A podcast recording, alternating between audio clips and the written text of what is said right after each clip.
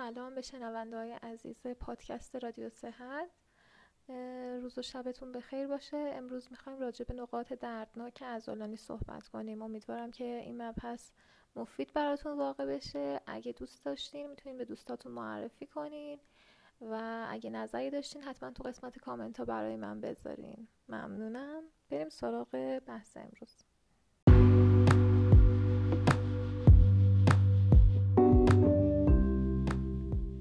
سلام. گاهی دونستن یک جمله باعث میشه چند سال دیگه آدم سالم تری باشیم یا حتی چند سال بیشتر زندگی کنیم. بین مردم فارسی زبان و دانش و اطلاعات روز دنیا تو زمینه سلامت و پزشکی یک فاصله زبانی و فنی وجود داره که باعث شده بازار اطلاعات غیر موثق و غلط روز به روز داغتر بشه. شما شنونده پادکست رادیو صحت هستید و من دکتر مونا خدایی متخصص طب فیزیکی میزبان این پادکست هستم و هدفم پر کردن این فاصله است.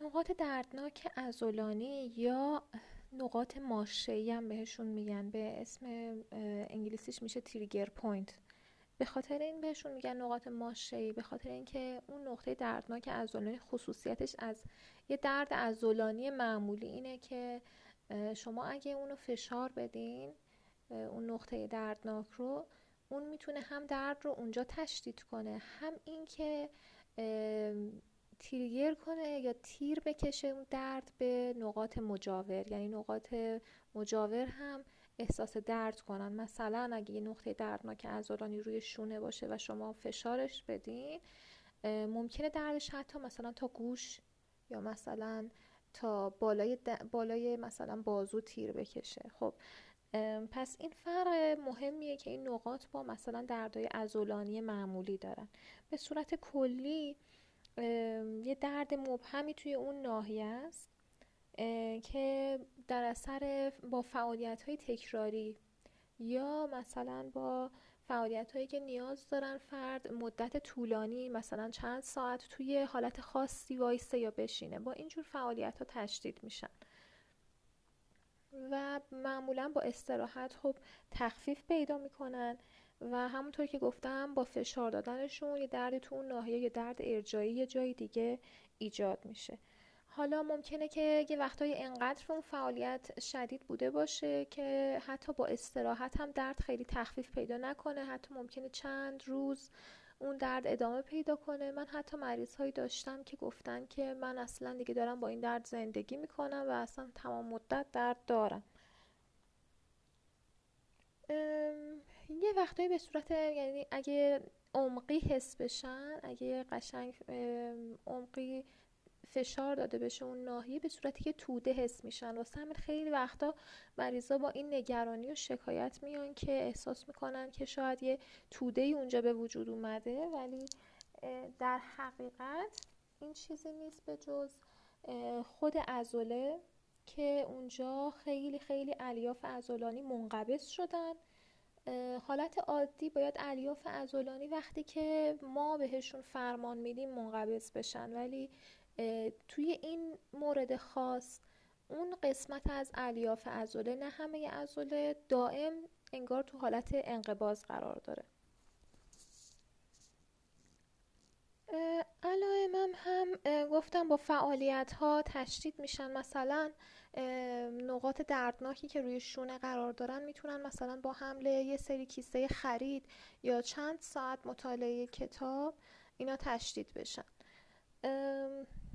علت اصلیش خیلی مشخص نیست که چیه. ولی چیزی که می‌دونیم اینه که احتمال خیلی زیاد با نقص قدرت اون عضله در ارتباطه یعنی چی؟ یعنی اینکه شما دارین یه کاری رو به اون عضلات تحمیل می‌کنین که از حدی که اون عضلات قدرتش رو دارن فراتره. و اول عضله خب فقط درد می‌گیره بعد که شما اون کار رو ادامه میدین بدون اینکه عضله رو از قبل تقویت کرده باشین خب اون درد دیگه دائمی تر میشه و تبدیل میشه به یه نقطه دردناک. نقاط دردناک کجاها می‌تونن پیش بیان؟ خب به طور کلی همه جا هر جا که عضله باشه می‌تونه یه نقطه دردناک عضلانی یا یک تریگر پونت یا یه نقطه ماشه هم اونجا به وجود بیاد. ولی چیزی که باید بدونین یه جاهای اینا خیلی شایع ترن مثلا شایع ترین جاش معمولا همون عضلات کتف و شونه است. عضلات کتف و شونه خیلی جای شایعیه واسه نقاط دردناک. خیلی هم خب یه کمی هم درمانش سخت معمولا کسی که این نقاط اونجا به هم می‌زنه کسیه که باید حتما یه سری کارا رو انجام بده. مثلا به خاطر کارهای روزمرش پیش اومده یا مثلا داره درس می‌خونه نزدیک یه امتحانیه و خب نمی‌تونه درس نخونه و مثلا استراحت دادن این عضلات سخته. جاهای دیگه که ممکنه پیش بیاد حتی توی عضلات باسنه و عضلات پشت ساق پا هم خیلی شایع مخصوصا توی اونایی که زیاد سر پا وای میسن یه مقداری ممکنه مثلا اضافه وزن داشته باشه.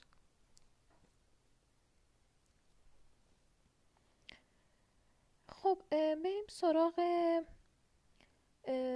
یه مقداری جلوتر بریم توی این مبحث قضیه اینه که اگه این نقاط تعداد زیادی وجود داشته باشن توی محدوده های خاصی و همراه بشن با یه سری علائم دیگه مثل خستگی اختلال خواب افسردگی و خب البته بیشتر توی خانوما می‌تونیم شک کنیم به یک مشکل دیگه به اسم فیبرومیالژی.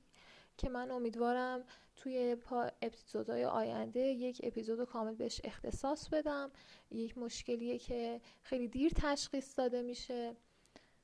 ولی لازم نیست حالا هر کی که این علائم داشت فکر کنه حتما فیبرومیالژی داره. فیبرومیالژی یک تشخیصیه که اول باید تشخیص های دیگه قبل از اون رد بشن. ولی خب بدونید اگه نقاط دردناک عضلانی زیادی تو بدنتون هست خیلی جاها درد عضلانی دارین. بدون اینکه مثلا ورزش خاصی اخیرا کرده باشین و اینا با این علائمی که گفتم همراهه بدونین که یه همچین تشخیصی می‌تونه براتون مطرح باشه. نکته دیگه که باید بدونین اینه که این نقاط دردناک عضلانی می‌تونن خیلی وقتا اولیه باشن یعنی فقط به خاطر همون فعالیت های فیزیکی باشن که آدم به بدن خودش هموار می‌کنه یا اینکه یه وقتای زیادی هم می‌تونن ثانویه باشن به یه مشکل دیگه. یعنی مثلا ممکنه ثانویه باشن به یه دیسک گردن و در زمینه اون به وجود اومده باشن. و از همه اینا مهمتر اینه که نباید به درمان این نقاط بی توجه بود. نباید بهشون عادت کرد یا فکر کرد اینا اشکالی نداره که جزئی از زندگی ما باشن. خب کاریش نمیشه کرد. خب بعد فعالیت استراحت می‌کنیم بهتر میشه. اینطور نیست. می‌دونید چرا؟ به خاطر اینکه وقتی یک عضله تحت فشار قرار می‌گیره که باعث میشه یه نقاط دردناکی توی اون به وجود بیاد و این نقاط trigger point توی اون عضله به وجود بیان. یعنی اون عضله در نگه داشتن اون قسمت از بدن داره بیش از حد ازش کار کشیده میشه و اون قسمت بدن رو به صورت فیزیکی نمی‌تونه خوب ساپورت کنه و این وقتی که عضلات نتونن یه قسمت از اسکلت بدن ما رو درست ساپورت کنن مقدمه مشکلات دیگه از جمله دیسک و سایدگی مفاصل. پس به اینا بی توجه نباشین. اینا علاوه بر اینکه کیفیت زندگی رو خیلی مختل می‌کنن می‌تونن یک پیش‌آگهی از یه احتمال به وجود اومدن یه مشکل جدی‌تر در آینده هم باشن.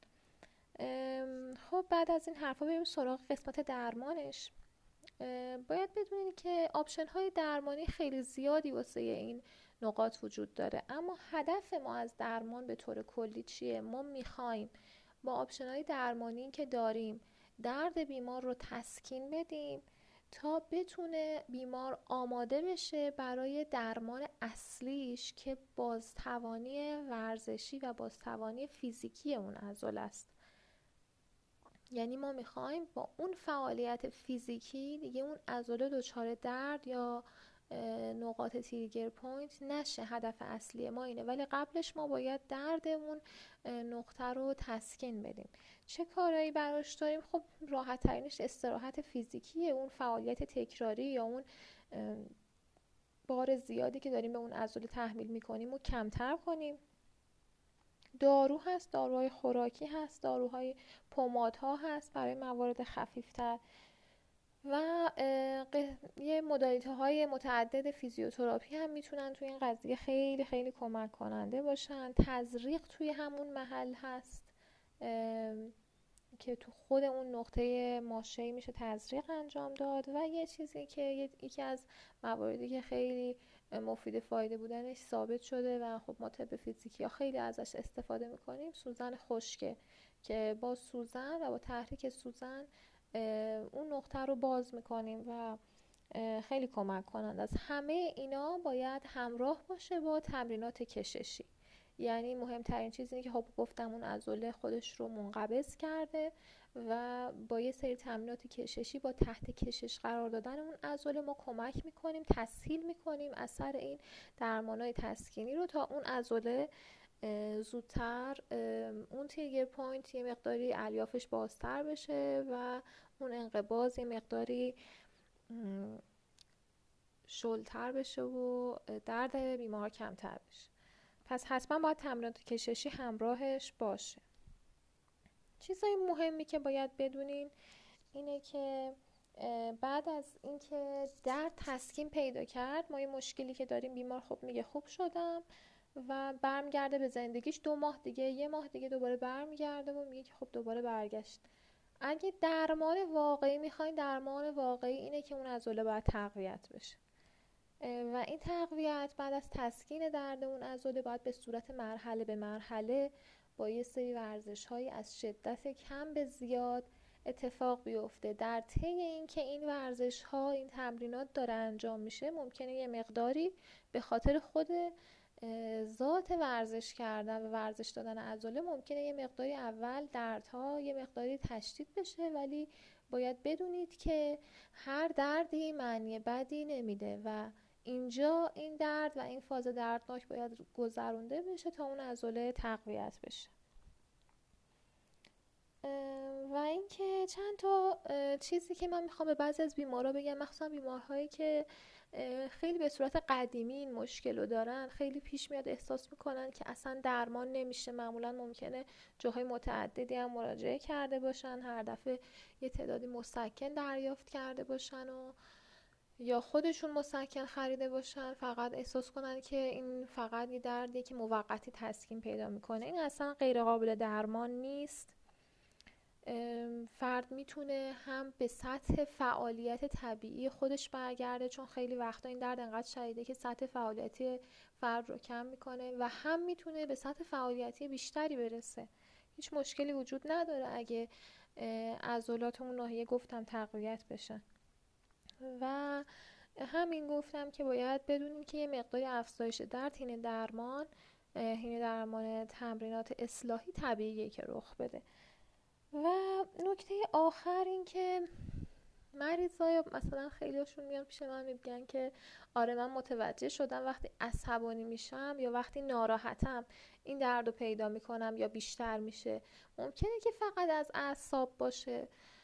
خب باید بدونین که کلا ناراحتی های روحی روح خیلی از دردای بدن موثره. شما یه سردردم داشته باشی مثلا اگه این موضوع ناراحت کننده پیش بیاد خب سردردتون ممکنه بدتر بشه. این دلیل نمیشه که اون مشکل و اون ناراحتی به خاطر یعنی به صورت originally از مسائل روحی منشأ گرفته. معنیش این نیست. این هم مثل اونای دیگه است. بله البته متوجه شدن کسایی که trigger point دارن معمولا افرادی هستن که سطح استرس اضطراب ممکنه بیشتری داشته باشن. بنابراین بدونین که بله مسائل روحی روش مؤثر هست ولی منشأش همیشه مسائل روحی نیست. خود همونطور که گفتم اون ضعف عضلانیه که اون ناحیه برای اون کاری که ما داریم بهش محول می‌کنیم داره. و اینکه در کنارش در به عنوان نکته آخر می‌خوام بگم که تمرینات relaxation خیلی خیلی خوبه تو درمان نقاط دردناک عضلانی. به خاطر اینکه هم واقعا یه مقداری از مسائل روحی منشأ می‌گیره همین که تمرینات relaxation باعث میشه کلا یه مقدار زیادی کل عضلات بدن ریلکس بشن. مثل مثلا مراقبه و مدیتیشن و یوگا و اینا و تمرینات تنفسی که باعث ریلکس شدن بدن میشن. حالا من سعی می‌کنم که چون نقش مهمی اینا دارن توی درمان خیلی از بیماری های طب فیزیکی یه قسمتی رو حتما یه اپیزودی رو به این مسائل اختصاص بدم. اونجا اینو بیشتر توضیح میدیم.